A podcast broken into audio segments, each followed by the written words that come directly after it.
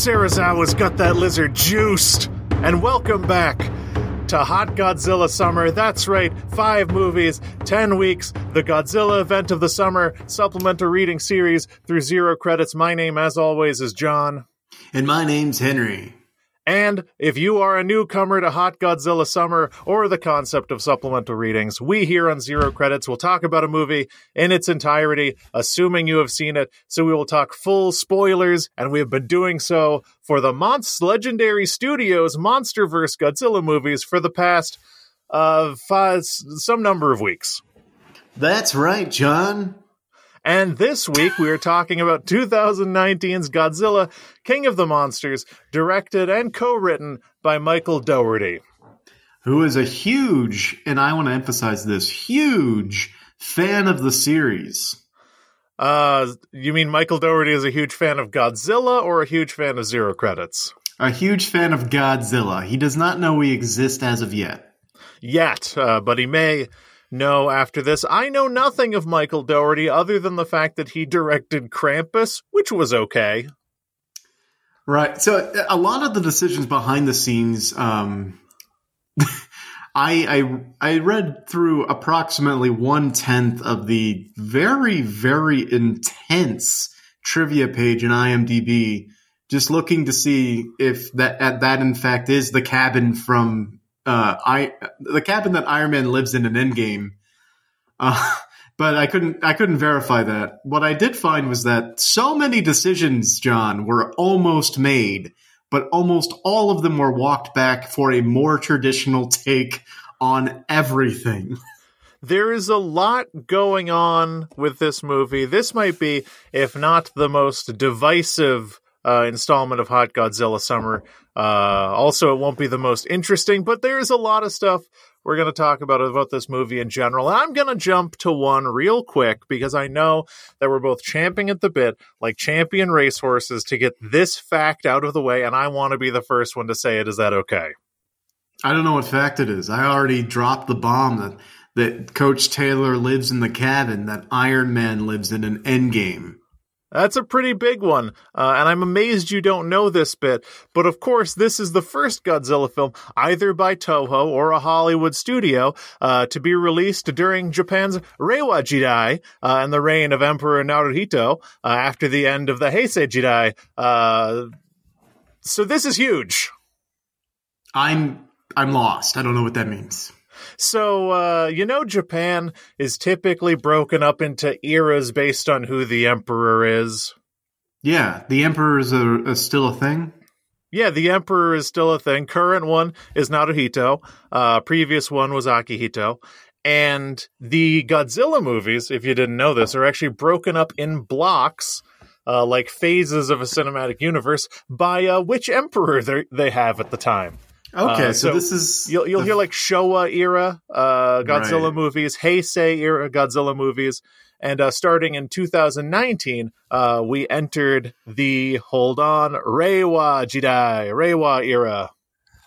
So this is the the inaugural, the first, if you will, of a whole new era, and maybe that's why the tone is completely different and weird and. Mm, yeah, there's there's a lot going on. Now, of course, there are some people who reasonably might walk this back and say that anything up to the release of Shin Godzilla uh, might actually be uh, within the Heisei Jidai, and now the Reiwa Jidai is like all the legendary MonsterVerse stuff, plus all the comic books, etc. Uh, but I don't know. There's a lot going on behind the scenes about classifying Godzilla movies that I don't truly understand.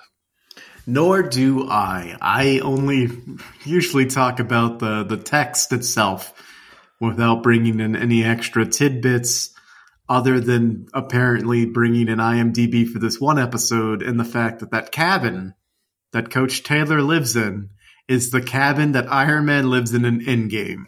Uh, so I is that true? Is this conjecture? It is 100% the same cabin. It is shot from different angles. I, um, in Endgame, it was all shot from the right. In this movie, it's all shot from the left. I don't know if that's on purpose, but it is absolutely the same cabin. I mean, when did Endgame come out? Can't have been 2019, so 2018 maybe. Uh, I think it was 2019. Okay. See, two movies. This, uh, I don't know. Uh, that's boring. I don't want to. Not your Hold fact on. is boring, but the thing I was gonna, the bit I was gonna do is boring. Yeah, they both released in 2019. So in 2019, two movies use the same cabin. Big just- year for that cabin. Huge year for that cabin. Really big year. You know, Why I'm would happy I for talk- that cabin. Ugh.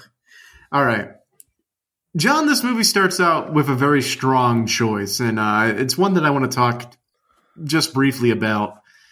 Um, because we, we briefly touched on this with the end of Kong Skull Island, the fact that that end credits scene with Tom Hiddleston and Brie Larson seemed to be setting up characters that will carry through throughout the series. But the, that movie took place in the 1970s, and the, the Godzilla movies take place in current de- current year, and so we literally can't carry over there's, these characters. So what does this movie do? It pulls a Zack Snyder's Batman v Superman and shows characters involved in the climax of a previous film to introduce them. Yes. Uh, ve- very strong choice. Um, and it's very jarring. Like we, you start out with Ford and friends, you know, skydiving.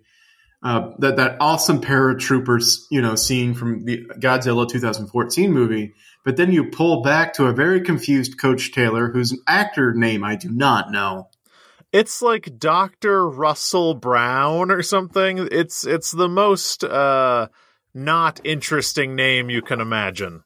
Right, it, and it's him and his wife, and they're screaming, looking for their son, and they we cut away before they find him, and we draw the conclusion that that son is dead.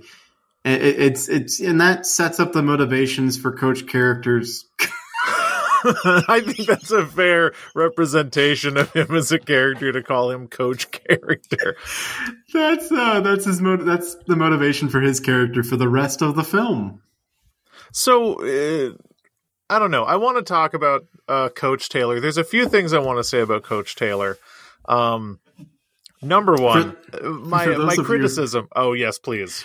For those of you who don't know, the actor who plays this character we're talking about also plays Coach Taylor from Friday Night Lights, which is a show about football in Texas. Uh, I don't know his actual name. Uh, Kyle his- Chandler. Kyle Chandler. Okay, well, Kyle, I'm going to call him Coach Taylor. Yeah, I'm going to call him Coach Taylor throughout because uh, if you live in Texas, you have to call Kyle Chandler uh, Coach Taylor. I am fascinated by this character because a lot of things are brought into question. First of all, the first time I saw this movie, I was very confused because through the remainder of the movie, they're very aggrieved of their son Andrew, but I thought he was walking through uh, the destru- destroyed San Francisco yelling Sandro. I was like, who's Sandro? Are we going to come back to Sandro? We're never going to get back to Sandro. Meanwhile, Andrew is dead.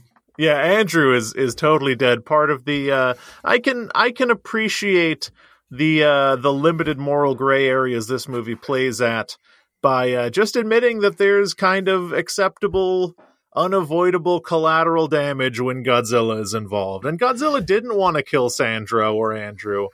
Uh but it just, you know, it it happens. Godzilla can't pick and choose. He's he's big and people are little. Right, right. I, I mean, at this point, monsters have been real, which is a um, it's a line that finds its way into every one of these movies for some reason. They love putting this line "monsters are real" into the into the movie. Um, People at this point have to be really sick of news broadcasts saying monsters are real because I feel like I've heard news broadcasts say that twice in these movies. Yeah, it, it's not news anymore, newscasters. Um, we know. But what comes along with that is just a, a weird high tolerance for loss of life. You just kind of have to be okay with with that being the case because you're not going to avoid it. But the th- here's my question: So this happens. 2014's Godzilla actually takes place in 2014. I believe it's like mentioned in in the movie, uh, Right. or at least it's heavily implied. However, So Kyle Chandler, Coach Taylor, and his wife lose their uh, son Andrew, and then you're led to believe that in the intervening time, either they became involved in Monarch and the study of monsters in the intervening time, or were involved previously. I don't. Was I- that wasn't so- clear to me? There, there's a throwaway line about the ecosystem that it was a grad school project, Hmm.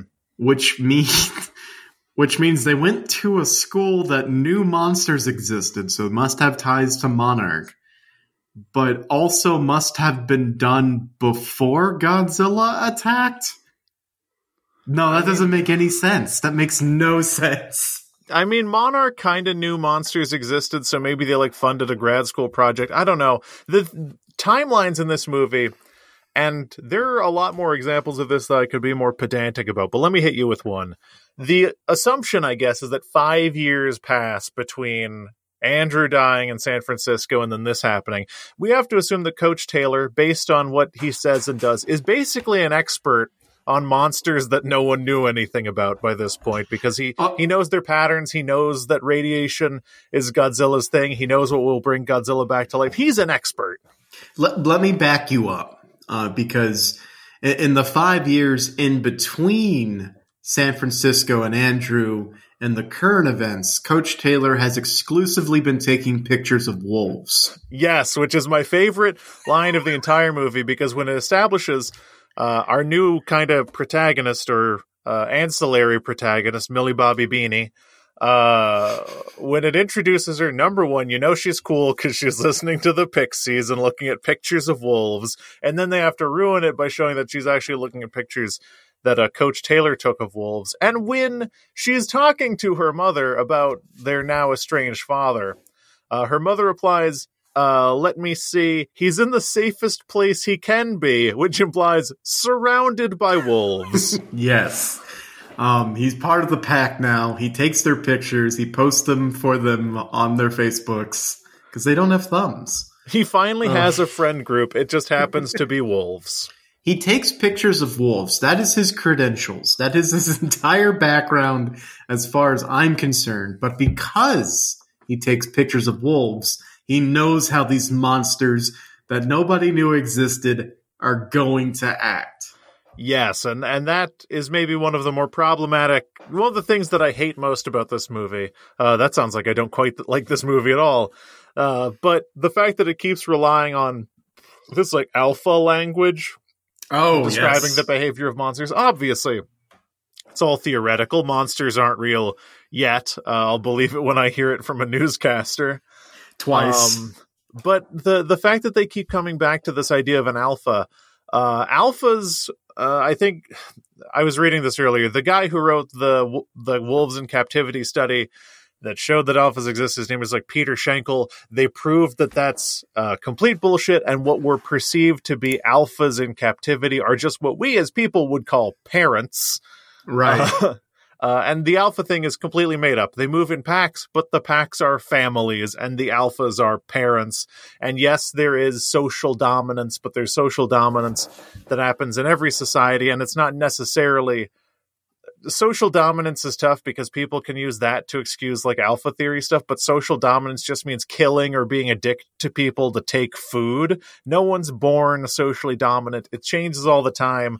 You can like gain social dominance for a few minutes it's not like a fucking alpha mindset two hour music video not music video youtube video asmr thing alpha stuff is bullshit and i hate that it's all over this movie Yeah, and the thing about alphas is like they would exist because resources are scarce and to control not control ensure the survival of a population so restricted breeding and stuff like that. But these monsters aren't breeding. There's no there's no breeding going on. There's no need for alphas.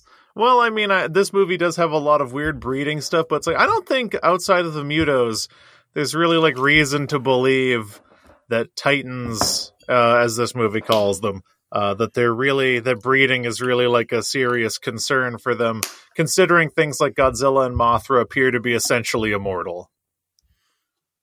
Well, everybody, yeah, I, I, I, hear you. Um, the, the movie at one point does make reference to the alpha wolf thing, and I was just like, just sub in lions. Just uh, sub like, in lions, or just don't even say like, yeah, say like this is the Godzilla signal, or this is I don't know. the The alpha thing is very lazy from a writing standpoint. Uh, I really don't like it. But back to my original point, this appears to be the thing that like happened over the intervening five years, and the thing that uh, is truly unbelievable the, th- the timelines in these movies is we are meant to believe that Coach Taylor becomes an expert in these monsters slash wolves and becomes the protagonist, which is totally unearned. Doctor Serizawa should absolutely be the protagonist. Right? Why? It's, it's so dumb. Uh, but let me blow your looking... mind. Okay. This this is the last time I'll talk about timelines in this movie because there's a lot of stuff. But you remember when Dr. Serizawa was like, "This is the watch that uh, stopped when they dropped the bombs on Hiroshima yeah. and Nagasaki right after I was born." Uh, assuming this movie takes place in uh, 2019, he he's supposed to be like 75 or 76. I believe he's got some of that uh, some of that Mothra blood transfusions. Yeah, he he got Mothra blood on him, and that's why he looks young. I'm just saying, it seems a little insulting to uh, cast a very capable 58 year old actor and say that he's like 76.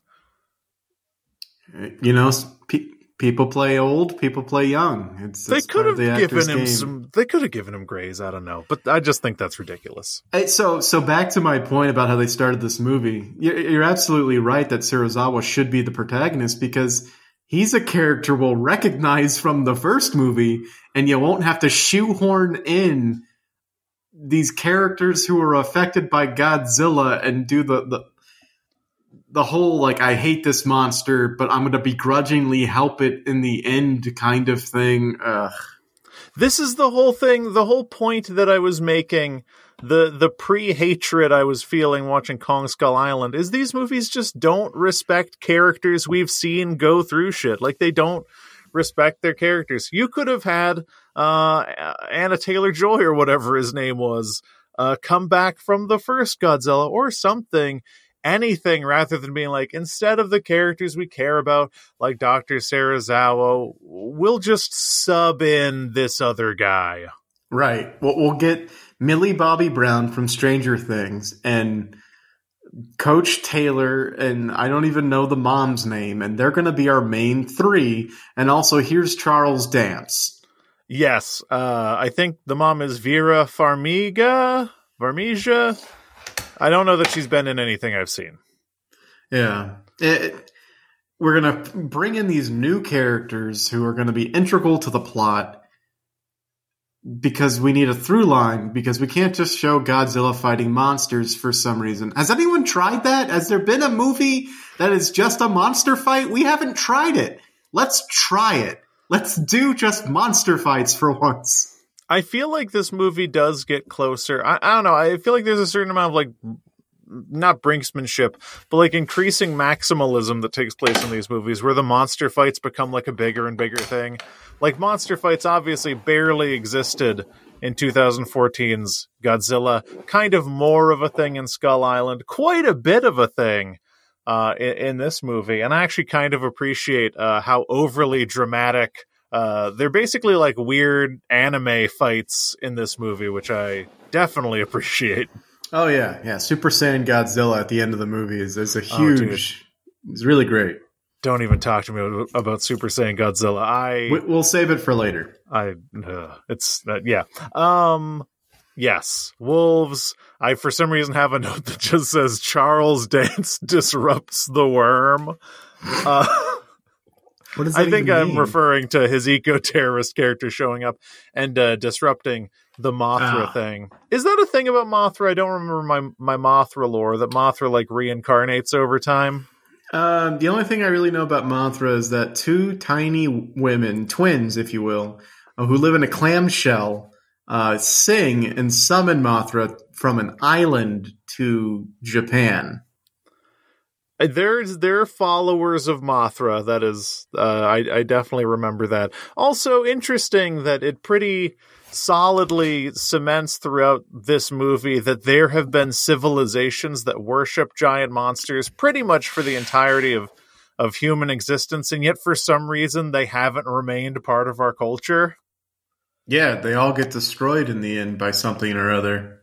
Yeah, I uh, except uh, Kong's people. Kong's people. I guess they're uh, they're secluded, and no one has ever gone back to Skull Island for any reason. Yeah, I guess so. Yeah, um, that that was a note from the director. It's you know Mothra historically has had a society built around her, and Kong has its his society, and so the the flooded city that they have to navigate to, where Godzilla retreats to, is Godzilla's uh, society that's just been flooded for some reason. Yeah, I mean, there's there's architecture down there, and he knows to return because he was worshipped like a god there at some point in the past. Yep, and apparently the body of Anguirus is down there. Oh, really? I didn't see it. Yeah, apparently I didn't see it. I don't know. Yeah, I I, I did not see that either. I mean, I yeah. think it's. I don't know that there's going to be much space to talk about this uh, throughout our conversation about the movie, but I would like to say as far as these movies go, if we're talking about them holistically, uh, music in this one is like far and away the the best because a lot of it, I think the music is uh, largely done by Bear McCreary, who's done multiple things, including like the um, what's the word? Battlestar galactica soundtrack that was incredible. But a lot of it includes samples of or just uh, straight renditions of the original music composed by akira ifukube who did right. the music for the majority of the showa era godzilla movies. Yeah yeah like you could definitely tell when mothra shows up like the, the song that plays is definitely like mothra's theme or rendition or borrowing elements from that um, so you, yeah, so I definitely appreciate the nods. I, I, didn't notice the music as much, um, so I can't really comment on it. I think that uh, speaking back to the Dr. Serizawa thing, that this might be the first time that I've so viscerally felt um, probably what a lot of my uh, female uh, colleagues and colleagues who are people of color have felt uh, probably for the entirety of their professional careers, which is uh, seeing a very capable, uh, engaging person completely get walked all over by a white man without qualifications who for some reason everyone seems to care about. It's really irritating having watched these movies in short succession uh, seeing Dr. Serizawa and how cool and engaging he is, and then just see everyone pay attention to everything Coach Taylor says, even though Dr. Serizawa says all the same stuff. Yeah, no, it, it, it's a point that we noticed while watching where it's just like, why do they keep listening to Coach Taylor? And I've written multiple times in all caps, I take pictures of wolves, therefore I know monsters. Yeah, Dr. Serizawa studied Titans his entire life, has a yeah. strong connection to them uh, back to his birth, has a strong thematic connection uh, to the origins of Godzilla as a concept in our culture, and yet he's like a C tier character in this movie. And, and, like to even throw further frustration in the opening scene with the, the government hearing for Monarch you know, we've got Serizawa, who's been a through line for us. He's in the first movie, and he, now he's in this movie. And, you know, we know Monarch. We're familiar with them from the other two movies. But the first person who speaks for Monarch in this movie is not Dr. Serizawa, who would be the most esteemed person to try to defend it. No, it's Thomas Middleditch, who is in this movie for no reason brand new character Thomas Middleditch. Even I, I, believe that there was a hearing in the original Godzilla that Serizawa was present for and speaking for not the entirety of, but but defending Monarch uh, in front of like a congressional hearing in the first movie. But no, Thomas Middleditch. Yeah. And I I don't want any smoke with Thomas Middleditch. I I quite like Thomas Middleditch. Middleditch and Schwartz, it's good stuff. Uh, I don't know if I don't know if he's a problem though. If if popular uh, opinion is turned on him, um, let me know. I don't want to. I don't want to comment on it. Apparently, he's. I don't want to comment on it. Uh, Uh, from my no, understanding of Thomas Middleditch, I don't know if he's a good guy. I don't personally have a problem with him. I'll read those things later and then possibly uh, change my mind. But a totally unnecessary addition to the movie Yeah. in every way. His character serves no purpose in this movie, none whatsoever. Like if you're already adding uh, an average wolf pitcher taking white guy, we don't need a white guy who does nothing. It's like they saw Pacific Rim and how they put Charlie Day in it, but Charlie Day like added to the movie and was kind of a highlight. And they're like, we should also uh, get like a, a comedian in here to play a position of a bureaucrat. Except the two things he does is he kind of makes a, the first scene he's in is kind of a joke with the Titan mating thing, and then he like receives Serizawa's journal after he heroically sacrifices himself, and that's pretty much it. Yeah. He's there for Coach Taylor to glare at anytime Coach Taylor's wife comes up. And I, I mean, I could totally. I'm not going to talk about future movies. We'll, we'll uh, talk about in the series, but I thought it would be interesting seeing this movie for the first time. Because full disclosure, this is like the fifth or sixth time I've seen this movie. Okay. uh, through pure co- uh, coincidence. But I thought, like, hey, if Thomas Middleditch's character is here to show the inanity of bureaucracy in the face of uh, the world changing and the discovery of monsters, that might be interesting. That's not what he's there for. He's just there to kind of make some half jokes. He's not That's even the funniest person in the movie. Uh, no. Uh, The funniest- he's not yeah. even uh, Get Out Dad. Yeah, the funniest person in the movie is the dad from Get Out. We should really learn people's names. uh, Bradley Whitford.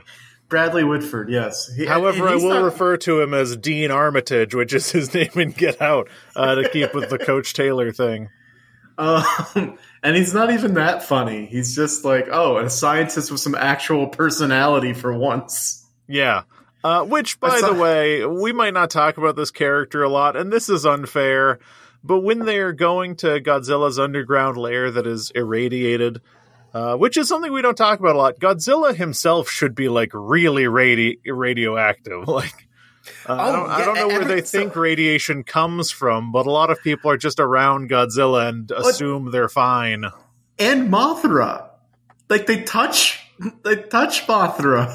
They, they, all of these things all of these people have cancer. the it's a very interesting relationship with uh, radiation because as they're piloting their like submarine thing to Godzilla's underground lair, what a sentence! By the way, in the Hollow Earth, what a concept. Uh, through the wormhole. the uh, Bradley Whitford, Dean Armitage, uh, scientist, says, Hey, I don't want to get any closer. I want to have kids someday, preferably without flippers. And I don't mean to be cruel, but the dude's like 50. If he has kids at this point, they're going to kind of have flippers no matter what. Yeah, um Some that could- degradation has taken place. that line could have been easily rewritten like I like all of my skin where it is or something like that. Yeah. Uh, but uh, very, also the the fact that they were all the fact that they had to send Serizawa in, uh, which we should probably talk about that because that's like the, the pivotal thing of the movie. Uh, but Yeah, the fact that they had to send Serizawa in because they were afraid of radiation, and then they set off a nuke, and they're close enough for the concussive force of a nuclear weapon to propel them out of the sea. Every single person on that nuclear submarine, which is if it's a nuclear submarine, why'd they care about radiation? But if it's not appropriately like protected against radiation, all of them, their cells have been torn to pieces. Not only that though, but they've just gone from so many fathoms undersea to the surface way too quickly to depressurize. So the entire sub just went And then moments later, they are, I'm going to say charitably, uh, 200 yards away from Godzilla when he surfaces and then shoots a, shoots a radioactive laser into the atmosphere. Everyone has cancer on that ship. Godzilla even like leans in a little bit, like leer gets really close. It's like I really want you guys to know you're irradiated now. My favorite shot of the entire movie is after Godzilla looks does that, and then Godzilla looks at them, and it's tough for Godzilla to look threatening, and then there is a dramatic rack zoom into Godzilla's face as like his little eyebrows point down and he looks angry. Uh, it's it's very funny. I love Godzilla's design, uh, but I do think it's very funny when they try to make him look mean. Right, because everyone knows Godzilla is just a big old sweetie at heart. Yeah, he's just got a little sweet face. Got a little sweet face and huge ripped shoulders. Uh, yes, very important. Uh, he has short arms but ripped shoulders because he needs to do to do some stuff with. He swims with those, you know. He swim, yeah. He swims with his whole body. He's got a Yeah. swimmer's bod. You gotta, you gotta. That swimmer's physique. But we should circle back and talk about the emotional crux, the, the the emotional climax for this movie. Uh, Serizawa's sacrifice to heal Godzilla quickie. Quick, quick, Heal Godzilla quickie. to heal him up quickie. Uh, yes, that is. I. We spend a lot of time talking about this in 2014's Godzilla. The kind of lack of an emotional through line or, or like a statement, or really a lack of the movie saying anything, considering the first Godzilla was a very like uh, politically powerful piece that took like an environmentally conscious stance and a stance against nuclear weapons. It was a shame that, you know, the first uh, Godzilla movie had none of that whatsoever. This one actually starts to develop what I think is uh, the only instance of like a moral standpoint for these movies, and that the Titans kind of seem to be like revenge for climate change or just generally uh, humans being shitty, I guess. Humans Uh, are the virus. Humans are the virus. And then that's, I think, walked back a little bit for Serizawa's uh, ultimate sacrifice. Because uh, I think what they're trying to communicate uh, with Serizawa's sacrifice is him coming to a certain amount of, of peace with him considering Godzilla to be like uh, a natural. Uh, something that would like follow the proliferation of nuclear arms like his his search for Godzilla was maybe a search for meaning in the in the hateful cruel actions of, of humankind to kill that many innocent people uh, in the bombings of Hiroshima and Nagasaki so like hugely emotional thing that happens which happens basically for no reason Well, I, yeah, I, I mean, it's a really, really emotional, heartfelt moment. I really don't know what it says at large, um, but it's it's finally like a human moment that's not yelling solutions at screens about wolves. Like eh, n- nowhere so far, other than uh, the brief moment of like we got to save Kong, that Brie Larson and Thomas. Yeah, no, that's not his name. Thomas Middleditch What's his name? Loki. Todd. Todd. oh Tom uh, Tom Hiddleston Tom. Tom Hiddleston. They share a moment where like we got to save Kong, um, but it, this is finally like let's get some emotion through humans about these monsters woven in. And the, the entire time, Serizawa's been on the screen. He's like, "Let them fight. This is the natural order. It's their world. We'll be God. You know, we'll be pets of Godzilla. Like this is." This is how it's supposed to be. He is literally the only worshiper of Godzilla in the movie. Yeah, he, he's the only. It's it's interesting to me that these movies, they uh, I think the through line really becomes clear in this movie. Uh, is they're saying humankind's need to be okay being subservient to things. Yeah. Uh, this this movie, if it's anything, is showing humankind in decline and accepting that they are no longer the dominant species. I mean, literally, the movies say that. I can't say it's like subtext when literally Serizawa has been saying that uh, the entire time. Uh, to me, as someone who who loves Serizawa and Ken Watanabe's uh, portrayal of him, uh, I did find it really emotional. What happens, but I don't understand the necessity of it, and I don't know that it adds anything to what these movies could be Well, trying to say. Let's back up a bit then, I, I guess, to try to try, try to examine it in context. Um, so before this, Godzilla and excuse me, I'm having a mental breakdown. That's fine. King Ghid- Ghidorah. Yes. Yeah, Godzilla and King Ghidorah are fighting. Um, this is and Rodan is there. It's why is it whatever. Listen, Rodan. Let's back up. He's around. Let's back up. The bioterrorists have let King Ghidorah out. King Ghidorah is going to use the, the, the monsters to destroy the world and not restore balance because he's malicious and evil, which is in, perfectly in line with his character. Yeah, kind of And- weird that their whole thing. The reason why they're saying that King Ghidorah would do something like that is that he's from another planet and thus has no stake in in the Earth continuing its current state. I don't know. Uh, that feels kind of icky because a lot of movies have used that to be like anti-refugee. I'm not saying that King Oh, Ghidorah is like a okay. stand-in for refugees. It just feels. I don't know any American movie that's like it came from a different place, so it wants to destroy the way things are. It just feels weird, you know. Well, we can't all be Superman stories. You're right. We can't all say that things that came from different places are good. Um, so yeah, they're fight. Godzilla is fighting King Ghidorah and losing. And uh, regardless of what the actual status of the fight is, uh, the admiral from the first movie contacts Monarch to let them know the oxygen destroyer has been deployed to kill both of these monsters. Which is the oxygen destroyer is the only thing canonically dating back to the first uh, Godzilla in 1954 that has killed Godzilla. The oxygen destroyer is a known thing within Godzilla movies. Right. It is a, a weapon more fierce than the atomic bomb, which Godzilla originally sort of was a stand in for, or the results of the bomb stand in for that. Um, but it, it represented the escalation of weaponry and just the horrors that to destroy something horrible, sometimes you need something more horrific. And is the price worth the cost? Exactly. Uh, like, is it is it worth to kill? Is it worth it to kill Godzilla if we put within the hands of people something that can just willingly take the life away from anything? Right. And in this movie, it's dropped for no reason. It's Yes, dro- dropped it, with no it is dropped consequenceless, other than Yeah, the it- fact that it puts Godzilla to sleep. It's called the uh, the, the Oxygen Destroyer. Uh, the the city that it was deployed by was already wiped out by a giant fire pterodactyl.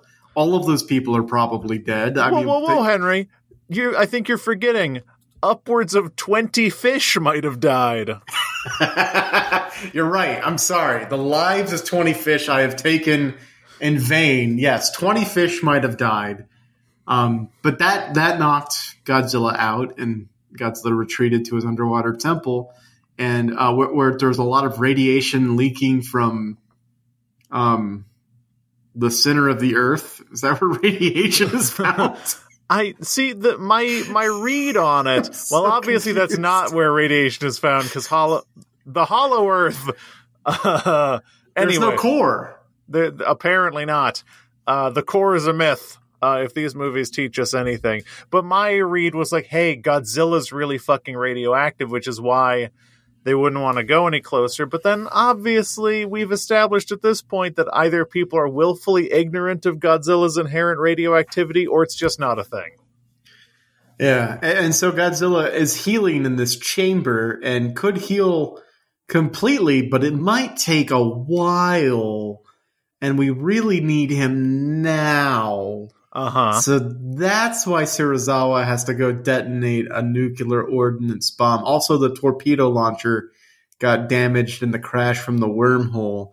It all makes sense in context. Now, what does it mean? Nothing. it, it means absolutely nothing. They make him say goodbye, old friend, which is is emotional in that Serizawa's lifelong pursuit has been trying to understand Godzilla. He's the Godzilla guy, but The- the- like the the fact that they have a character whose existence in the movies is predicated on uh, having pathos related to the bombing of Hiroshima and Nagasaki, the genesis of the idea of Godzilla the the fact that they have this character like walked into a situation where he has to sacrifice himself after the oxygen destroyer has been deployed as at best a minor plot point uh I don't know. The the whole sequence kind of shits, I think, on Yeah. everything Godzilla movies are about. And that, and like, it's a really great, powerful moment, but it means nothing even for Serizawa. He, this character has had no arc. He, he's believed in Godzilla, and he's believed in Godzilla. He's been right about Godzilla every step of the way, and no one has ever listened to him. Yes. And now, he, and now he's going to sacrifice himself to bring back the thing he's believed in this entire time, and it works, and it's great, and it feels good watching it in the movie. Like that is a that it's it's a quiet, tearful, fist pumping moment where where he says goodbye, old friend, and you can kind of feel the weight of the history of him having studied Godzilla from afar and now finally getting to see him up close. And Godzilla even looks at him like, well, Godzilla kind of looks at him like, what the fuck are you doing here? yeah, I mean, if, if, there's anything we can learn from this, Godzilla doesn't really know how to differentiate like people which is yeah. fair. It's it's like someone looking at ants being like, that ant is uh, Fred, and that ant yeah. is George, and that's who they are. Yeah, it, it, ultimately it's a moment that feels great watching it, and it's done in a powerful way. The cinematography and the music and everything is is, is it's like they're all all of that is executing on on you know level eleven levels. But when you zoom out, it, it's just like we're you're not saying anything. It's just you're you're boiling these movies that ha- that are ostensibly monster battle movies with a greater message down to just spectacle, which I think and feel is kind of the worst crime you can pull with a Godzilla movie. I mean, for it's a double-edged sword, right? Or two sides of a coin. Because on on one side, Godzilla movies gave us uh, large monster movies for the sake of spectacle, but they also gave us large monster movies that had a fucking point. And in my book, I think what happens to Serizawa is insulting because I don't know, you can't, in my mind, in good conscience, have a Godzilla movie which is owed in its entirety to the people of Japan and the unique horrifying struggles that they have been put through within the last hundred years. Like that, Godzilla wouldn't exist without the the unique struggles uh, that have been imposed on the Japanese people over the last 100 years by the United States of America. So you can't have a Godzilla movie where you take the one character whose like one defining feature is being a stand-in for the things we did to Japan and then kill him for no reason. It's really gross. Yeah, and especially when you're already you've already set up a different character to make the same sacrifice and you didn't do it.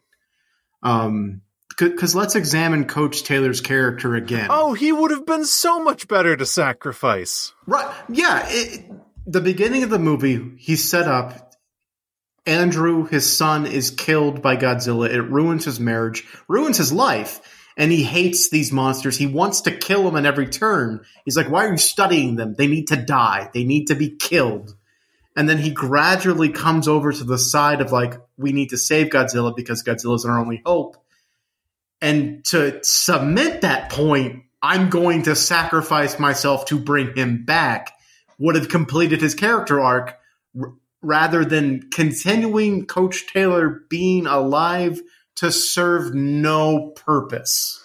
I mean, you're 100% right because his character exists to be a counterpoint to Serizawa's point of humanity needs to be comfortable being number two to these things. We need to cede our place, our perceived place at the proverbial top of the food chain on this planet to beings older, greater, and more powerful than us. So if his arc had been it would be perfect because he was wronged by Godzilla and he would eventually realize, yes, we don't have to be subservient to Godzilla. We can actually work in concert with these things, understanding that we want the world to return to what it was. We want to protect the world in the exact same way, granted different motivations, because what follows that is, you know, the second most emotional part of the movie, the whole Force Serizawa thing, when the American military is on Godzilla's side because they realize that he wants the same things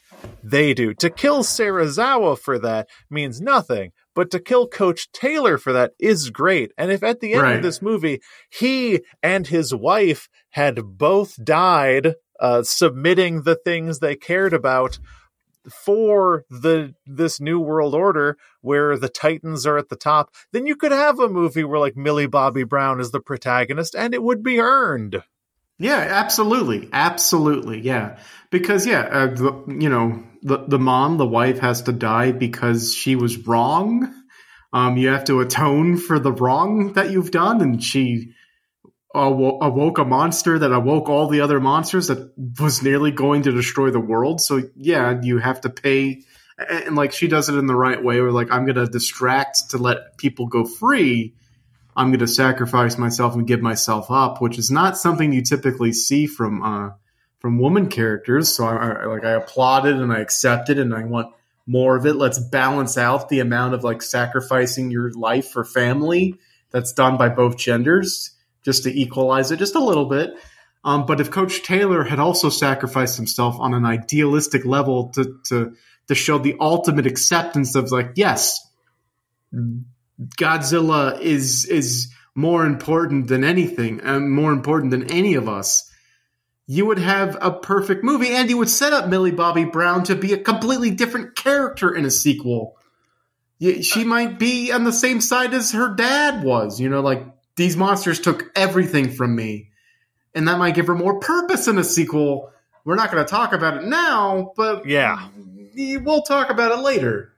Uh, but I mean, it would be so perfect because both of them stand on the two diametrically opposed wrong sides of how to treat the the natural order, uh, kind of erasing humans from their place of importance. Because you have Coach Taylor who believes these things shouldn't exist, we should eradicate them.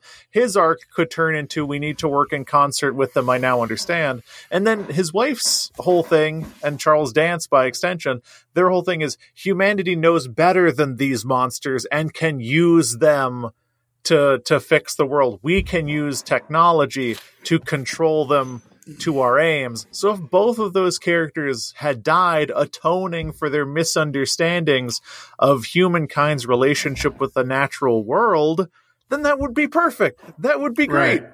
Yeah. Be- but of course, we know in upcoming movies, of course, the character of Coach Taylor is used immaculately, and we're all glad that he's alive. Oh yeah, exactly. And I'm sure there's you know nobody at WB stepped in and said you know you can't create an orphan. You can't create an orphan and you can't kill a white man. Are there any Oh, characters? no. Are there any characters who look different from a white man with dark hair we can kill? No. Well, we can't kill the Get Out dad. People, people love him, and you know he's white. I mean, speaking of weird treatment of death, um, the lady from Shape of Water is crunched to death, Yes, and no one comments on it, and no one mourns her. But when Godzilla is hit by a missile, the movie pauses to, to show everyone like mournful and sad, and it's just like, wow, how f- how little do humans actually need? Yeah. It's it's so it's fascinating that Sally Hawkins is just Sally Hawkins, a character we came to know from 2014's Godzilla, just gone. Unceremoniously killed with like barely. I think there's a split second shot of of Ken Watanabe's you know sorrowful, shocked face, and then that's the only comment on her death for the rest of the movie. Yes, uh, two-time Academy Award nominee Sally Hawkins uh, smooshed to death to, Yeah. to limited fanfare. And it's just uh, it- crazy. This it's crazy. This franchise, though, we can't let it off the hook. It killed Juliette Binoche in the first ten minutes of the first movie, so it doesn't know how to handle its talent. but at least that affected Bryan Cranston's character for the rest of his life. Yes, for the rest of his life, which hold on, let me check, was another ten minutes of the movie. But it also affected this Ford's series had Bryan Cranston and Juliette Binoche killed them both in the first 20 minutes of the movie nothing. It had a sequel to that movie that had uh, John C. Reilly, uh, Tom Hiddleston, John Goodman, Samuel Jackson, Eugene Cordero, Mark Evan Jackson, tons of talent. Never again. I want you to look at the This movie had Hold Ken on. Watanabe in it. I want you to look at the wave. Look at the waveform. When you said Samuel L. Jackson, your mic spiked. I think Look it's, at that. think it's programmed to do that. Yes. Um, the series it, it hires legendary, really great actors and kills them with no ceremony. It, With no- a masterclass in squandering. It really is. it doesn't make any sense. It's You you kill millions of people per movie, except for Skull Island that only killed dozens. yes, that only, Only killed, killed dozens scores. of highly skilled actors. Uh, you kill millions of people per movie, and you don't even mourn the famous ones. What? what are you trying to say, WB? the people at WB, they they had a list of people in front of them. Like you know, of a talent pool that has Juliette Binoche, Bryan Cranston, Samuel Jackson, John C. Reilly, John Goodman, Tom Hiddleston. Uh, what we really want is we want our third movie uh, to really be pulled by Coach Taylor from Friday Night Lights, the dad from Get Out, and uh, the lead guy from Silicon Valley. We really Right. want those characters uh, to to really show out in the third movie. Th- that's who we can afford. yeah, that that might have been the calculus. They saw Juliette Binoche Bryan Cranston like, yeah, we can afford you for like 20, 20 minutes tops. Right, right. That, that- you know that that'll be five million a piece. All right, so we can afford that. We got to do a lot of CGI. So let's focus on I don't know the guy who kind of looks like Anya Taylor Joy. Yeah, we don't. Now, you know who we can afford for an entire fucking movie in the height of his career? Charles Dance. yes, Charles Dance. I want to applaud him because um, he's in this movie. His character has no importance. His character His character is completely tertiary uh, Yeah. to Coach Taylor's wife. The only thing Charles Dance is around for is to uh, act his ass off. Which Charles Dance, you can you call Charles Dance up, he'll do the job and he'll do good work. Um, but it's just to facilitate uh, Coach Taylor's wife, and that's it. Uh, he's there to give her lectures. He's there to give her lectures He's- and also four or five times say a line that sounds like Charles Dance is, is in the movie and not his character, which is really good. Like the there's a point where they're supposed to be confused about who went to Fenway and start using the orc, and he's like, "Oh, I wonder who did that." Now, okay, I want to talk about this scene because in a in a previous scene, uh, the, the doctor lady, what's her name? Who knows? Uh, Vera Farmiga, Farmiga. yeah, she proposes using uh, the device, and he says, if you use that, our location is given away, and and we'll be you know destroyed. We'll be killed. They'll all be drawn to us. He then just walks away and doesn't suggest locking it up or putting it away or confiscating it himself so no one is tempted it. He just simply walks away. Then, like 10 minutes later, it's gone. And he walks back in and he's like, I wonder who could have done that. If only, if only someone would have thought of locking it up. And like, he's passive aggressive to a degree that's like, well, why didn't you pick it up and bring it to a different room, Charles Dance? The only thing Charles Dance ever does is he shoots that one guy in the head, and then I guess he buys a Ghidorah head at the end of this. But those Yeah. are pretty much the two things that he does. I want to jump back a little bit to Vera Farmiga, Farmiga, uh, in that I just discovered an interview with her, and I think she might actually be the best part of this movie because someone asked her uh, pre-release uh, what her role in the movie is, and she said that she plays a kind of DJ for the monsters, which is pretty Amazing. funny. Uh, and then uh, when asked further about the movie, she says it has something to do with saving the environment and it might pass the Bechdel test. okay. She She's uh she's like Jaws for Michael Caine. yeah, I uh, I can appreciate that. I can appreciate uh, that level of interview candor being like, I don't really remember. I think I was like a monster DJ, and I think the movie passes the Bechdel test, but I'm not sure. I do want to shout out Michael Dougherty, Zach Shields, and Max. Um, what was his name? Borenstein.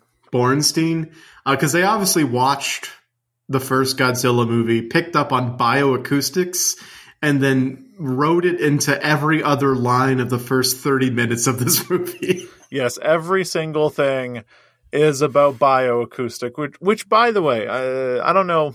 I know that a lot of our listeners tend to be like budding screenwriters. Uh, so I just want to let you know probably the best and strongest move you can make is to have your story revolve around some kind of electronic box.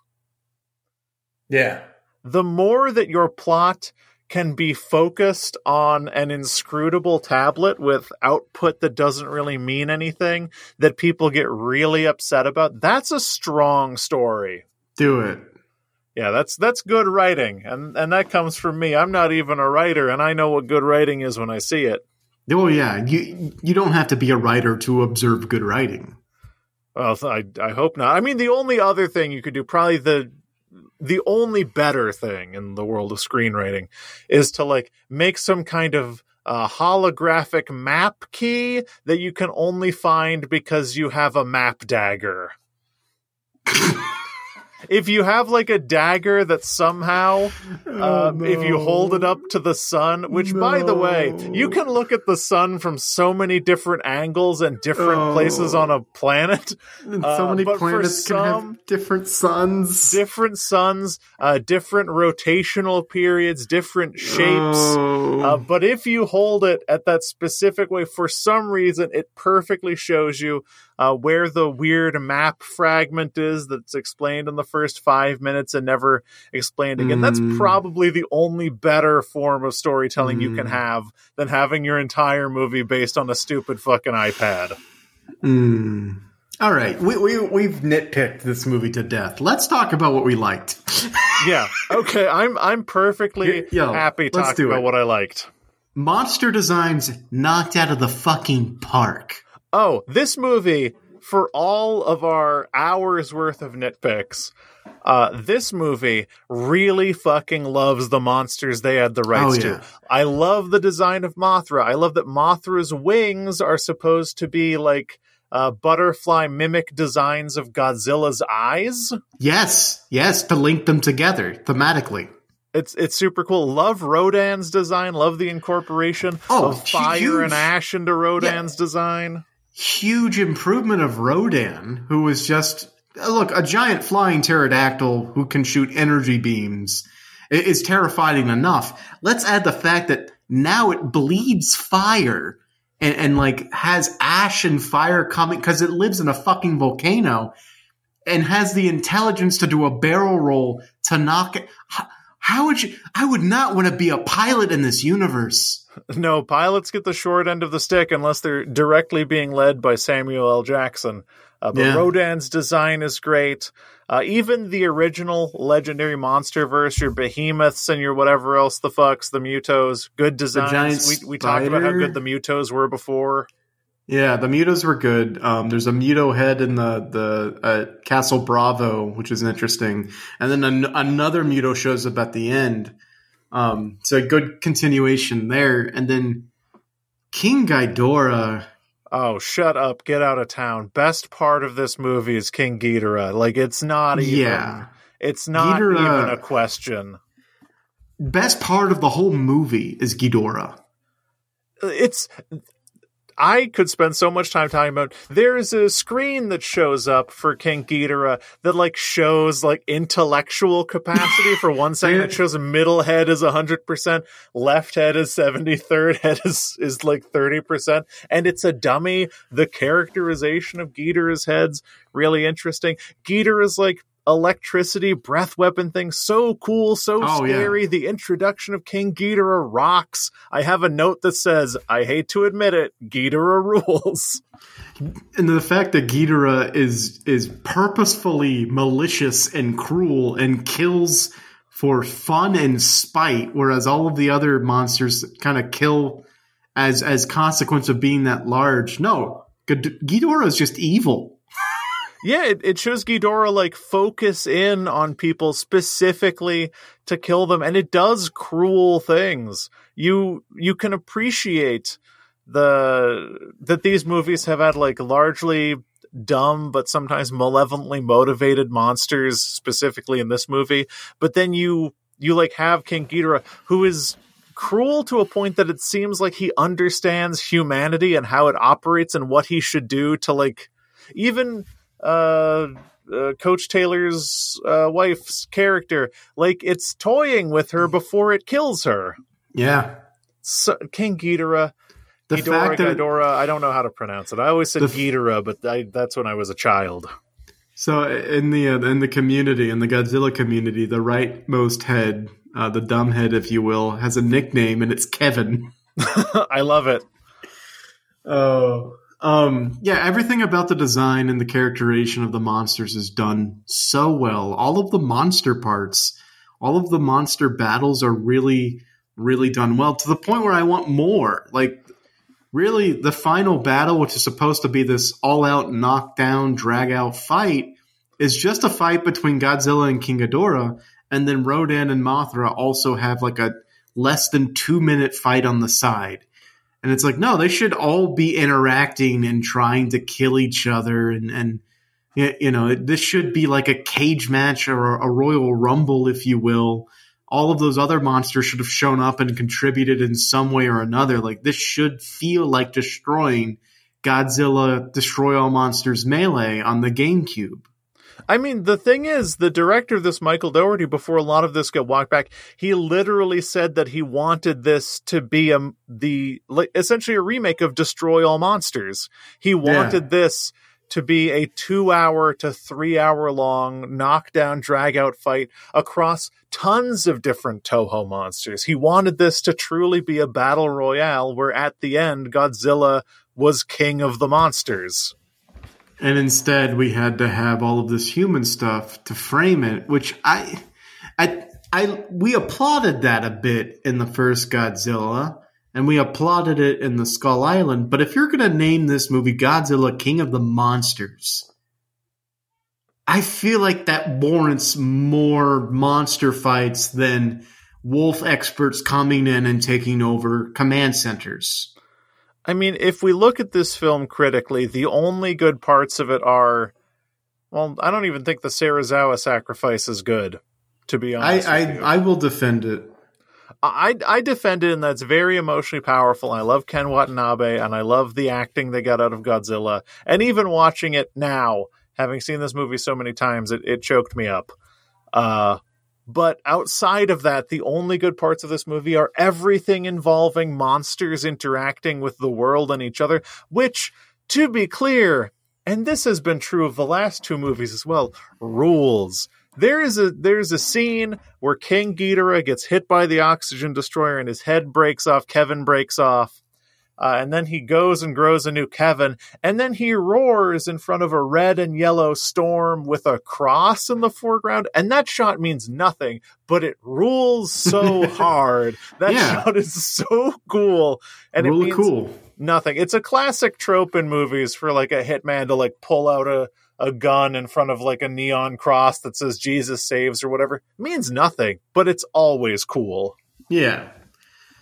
And, and like that, the, the, strengths of this movie are in the monsters, their their design, their characterization, and the monster fights. Like King Ghidorah coming up from the Arctic, and it's just utter chaos and people running and scattering for their lives, and you don't even really get a clear picture of it until the very end when Godzilla rears up to fight it for the first time all of that is done significantly well.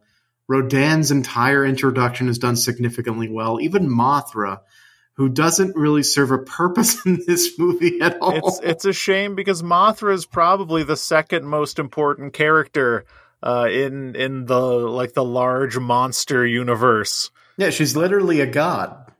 Yeah, literally a god that can uh, reincarnate herself through eggs constantly, which is I don't know. Uh, I had a I had a question when I watched this movie the first time. Like, why do we assume that Mothra and Godzilla know each other when we see Mothra hatch? And the answer is, of course, uh, Mothra can reincarnate herself through the Imago stage by laying an egg. At the end of the movie, they're like Mothra egg discovered in in ruins of city, so you know that like Mothra's going to be reincarnated. Mothra really only exists to sacrifice herself in a moment that five viewings of this movie and still kind of gets to me to, to see. Yeah.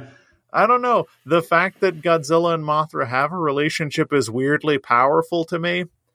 Uh, I, I don't know if you caught this. This is the first viewing where I saw this. You know those crazy uh, radioactive pulses that get thrown off of Super Saiyan Godzilla? Yeah. They're patterned after Mothra's wings. Like if you look at the big huh. radioactive pulses, Mothra's wings like show up behind Godzilla because he's empowered by the magic of a god, which is Mothra. yes. Yeah, yeah. He, he's Super Saiyan God um Godzilla. no, he's Super Saiyan God Zilla. Zilla. Yeah. Uh, they also have very similar cries, which I think is why people link them together sometimes. Yeah, it's just it's just so good. I'm so happy for them. Well, I'm sad that Mothra died, but she'll be back. She'll be back. We say that there's no more movies. She'll be back. Yeah, there's there's there's no more movies, but uh, and, and, yeah. Speaking of no more movies, way to set up Mecha King Ghidorah, and then we you know no payoff.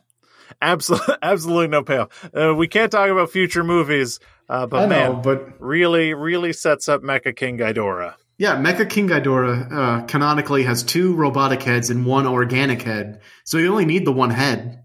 But yeah. no, no, yeah, we're not going to see it. Uh, we can't talk about future movies, but we're not going to see it. We we can't talk about future movies. Uh, real quick though, I had a question for you because I don't remember this about the first 2014's Godzilla, and you may remember. Is this the first instance of the Wum Wum Wum Wum tail? No, there was a one wum tail in the first one, but okay, it, so it, like builds up the spines to the yeah, okay. the wum wum wum wum, which, which by the way is the coolest thing that these movies do. Yes, yes, absolutely. It, like you know, each iteration of Godzilla, of course, uh, you know, honors the past and builds forward. The wum wum charge up the base of the the tail to the spine to the the head. That is that is Italian chef kiss perfection this movie really plays with the Godzilla system, which I enjoy. I love systems in movies; they're my favorite thing. Like I don't know, systems just make all movies better.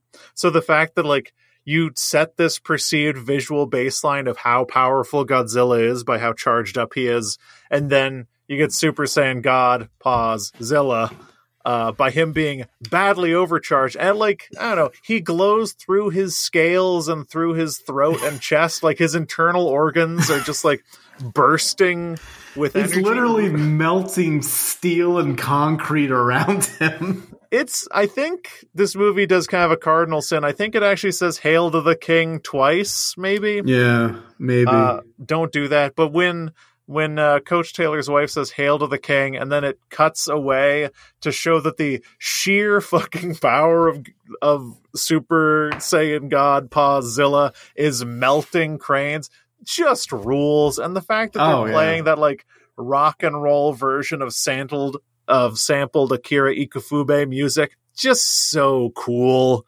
just so good.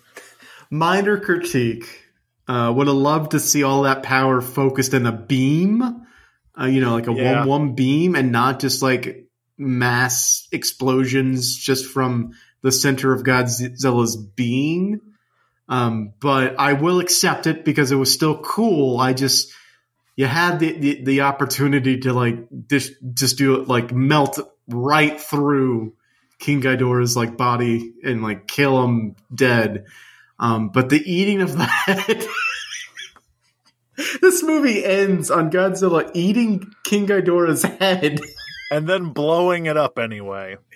Yeah, which is metal as hell. And then of uh, course Behemoth and the rest show up. Whatever. It, it, it's super metal that he eats the that he eats King Ghidorah's head. However, if you were to posit a version of this movie where uh, Coach Taylor sacrifices himself. It's much more thematic and much better. I would say my big critique in my version of this movie is uh, yes, you can have the payoff of the like sheer pulses of energy coming off of Godzilla, like melting Ghidorah's heads or whatever.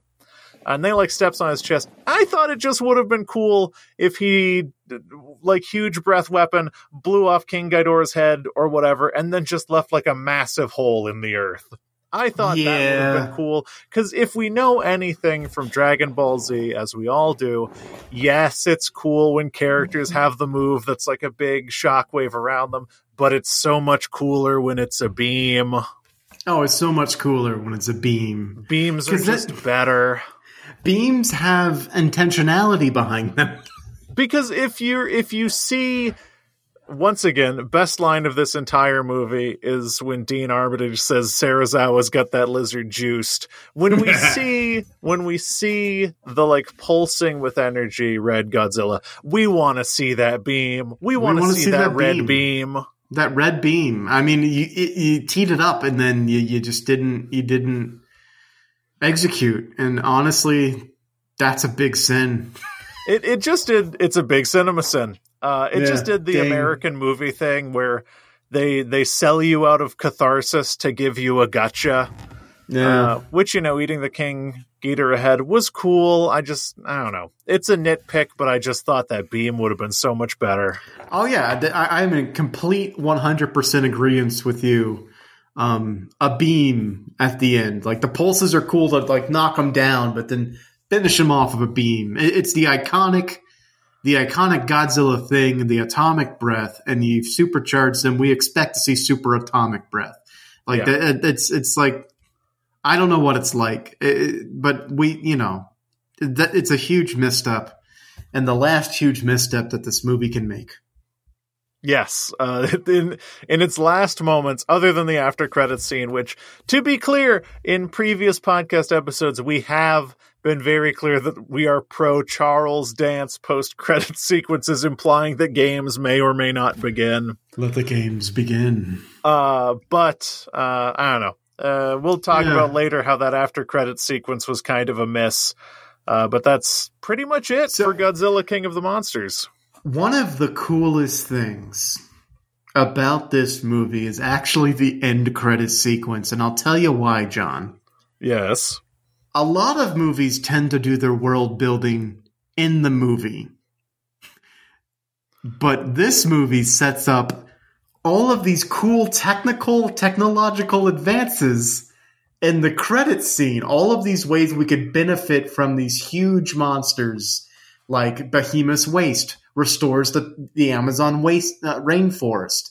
And, and like all of these other things, we're setting up this cool new futuristic world that I got really excited to explore in a future movie.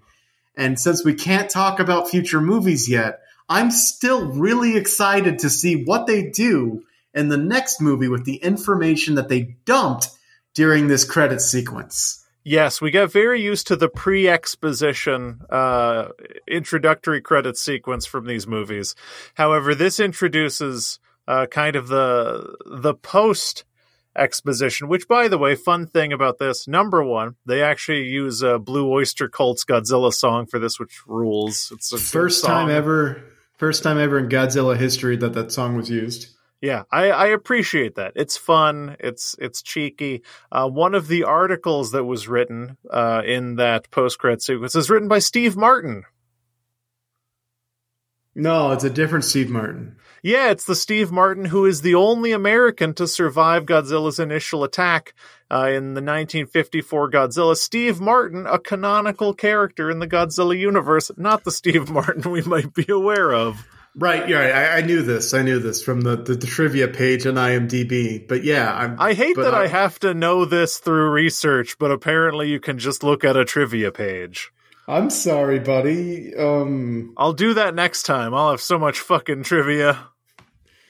This is the only time I've ever read trivia. Leave me alone. Hey, I just gotta say, Serizawa's got that lizard juiced. He's got that lizard juiced, and I believe it's time now for our our weekly ranking of these movies. Yes, now is the time where we uh, rank the movies, of course, from worst to best, right? No, we do. Yeah. we do. Yeah, worst. Yes, you're right. yes, the the one that makes sense. We do worst to best. So if you're okay with it, I'll go first. Absolutely. Uh, I'm gonna call this John's Godzilla King of the Lists. Yeah. And uh, so, worst of the three movies we've seen, right? Three? We've seen three movies. I'm going to say number three with a bullet is actually going to be Godzilla King of the Monsters. Okay. Uh, okay. I, uh, I don't know. It's kind of a toss up, honestly. I feel like similar sins uh, between the first Godzilla and this movie, uh, but I feel like this movie actually did more insult than ignorance. Uh, so for that reason, I'll give the second spot to 2014's Godzilla. And of course, number one with a bullet is still Kong Skull Island. That movie rips. It's so good. Uh, love that movie. It's, it's, it's just so good. All right, my list is going to be vastly, vastly different from yours. Uh, so, for the sake of identifying them both, mine's going to be called uh, Henry's Accurate List of Godzilla Films 2021 Beep, Beep, Beep. Okay. And uh, the worst movie I'm going to have to say is Godzilla King of the Monsters. Oh my god. While it's a good uh, monster fighty film, the rest of the movie is very tone deaf. Yes, it's very tone deaf and it's people yelling at iPads. Yes. Uh, m- number two on this list would be the 2014 Godzilla. Oh, get Uh, the fuck out of town. Uh, because uh, while better than some movies on this list, it's worse than others. And, and that means the number one spot would be Kong Skull Island, which reigns as the, the best movie in this particular series, which actually makes me kind of sad. Uh, because a gun to my head, it's Godzilla every time. I don't know why they would make the Kong movie better than both of the Godzilla movies. I mean, if if the Godzilla movies had a completely unbelievable cast and a pretty visionary director, maybe they could have gone pretty far. I'm the same way. Uh, I say this every day. I wake up in the morning. I say this. Fuck King Kong. I think King Kong, as a movie, is pretty shitty, and I think as a concept is even shittier. I don't like King Kong as a character. It is purely uh, by luck and happenstance. I think uh, and sheer force of will that Kong Skull Island is as good of a movie it is. Fuck King Kong. Yeah, absolutely. Like the monster sucks. It's just a big ape. It's just a big ape. And oh, It's- what's the movie gonna say? Humans were the monster all along. Godzilla was saying that before. Yeah, Godzilla has much more nuance and history behind it, and let's just face it, is cooler. I mean, the movie made by the people who dropped the bomb is not going to be as good as the movie made by the people who were who had the bomb dropped on them. Uh, period. The movie about humans being monsters turns out it's going to be better from the people that uh, humans were the most monstrous toward. Right. Yeah.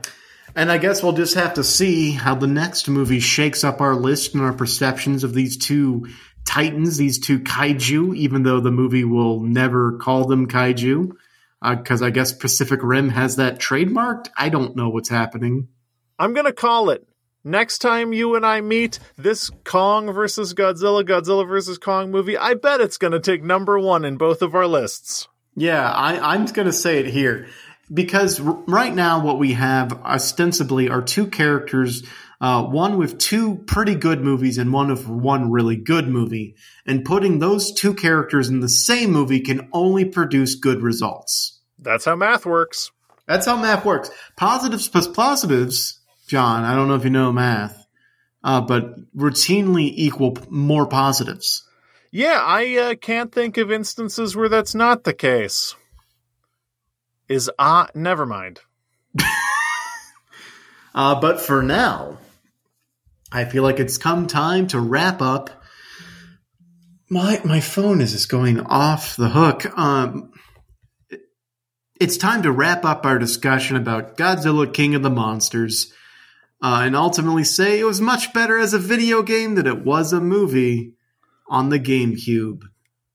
Yes, like many things, like a uh, lot of lot of 007 movies, GameCube games were better. Also, Oh yeah, just Nintendo games in general were better Right. versions of a lot of 007. Anyway, yeah. King Lear is much better on the N64. oh dude, you play as uh, Heb- Hebrides? I don't know anything about King. Lear. Uh, if you want to send us your opinions about any of these Godzilla movies during our hot Godzilla summer, you can do so. And here's how. Uh, send us a tweet on twitter.com at ZCPCWHJ. And I believe John, for a change, knows what that stands for. Yes, that stands for fuck King Kong.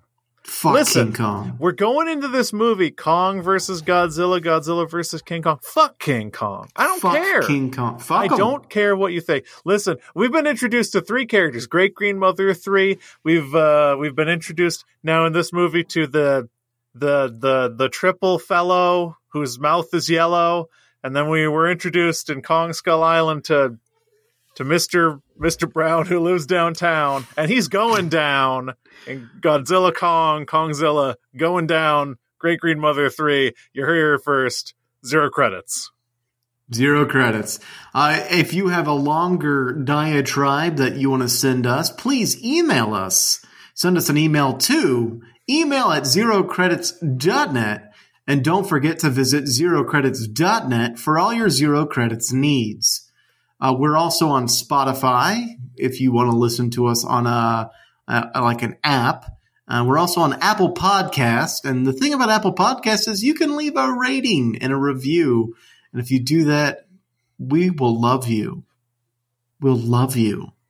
Uh, but the most important thing you can do is uh, tell a friend or listen to the podcast. Listen to Zero Credits. We talk about lizards. We talk about apes. We got them all. We got them all. We talk about three headed dragons from outer space. This is just what we do. This is just who we are. Word of the mouth is the only way we can survive, and you guys have been keeping us alive this entire time. So keep doing that, or else we'll lime. We'll lime. I don't And know. you, and you know, if you really think about it, uh, when Millie Bobby Brown was listening to the Pixies, she was listening, of course, to the most popular Pixie songs, Wave of Mutilation. And if you think about it, aren't humans the real wave of mutilation? And from everyone here, uh, the zero credits, three heads, three children of Godzilla, one King Kong Studios, we would like to wish you a happy week.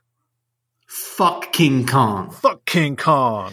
They would have to give him like some type of weapon for him to even stand a chance against Godzilla. Like a gun. Like King Kong with a gun. King, King- Kong ain't got nothing on Godzilla. Right. Absolutely. Calling it now, right here. Godzilla wins 100% cuts throats. Godzilla wins, cuts throats. Yep, calling it now. But for now, goodbye, everybody. Goodbye.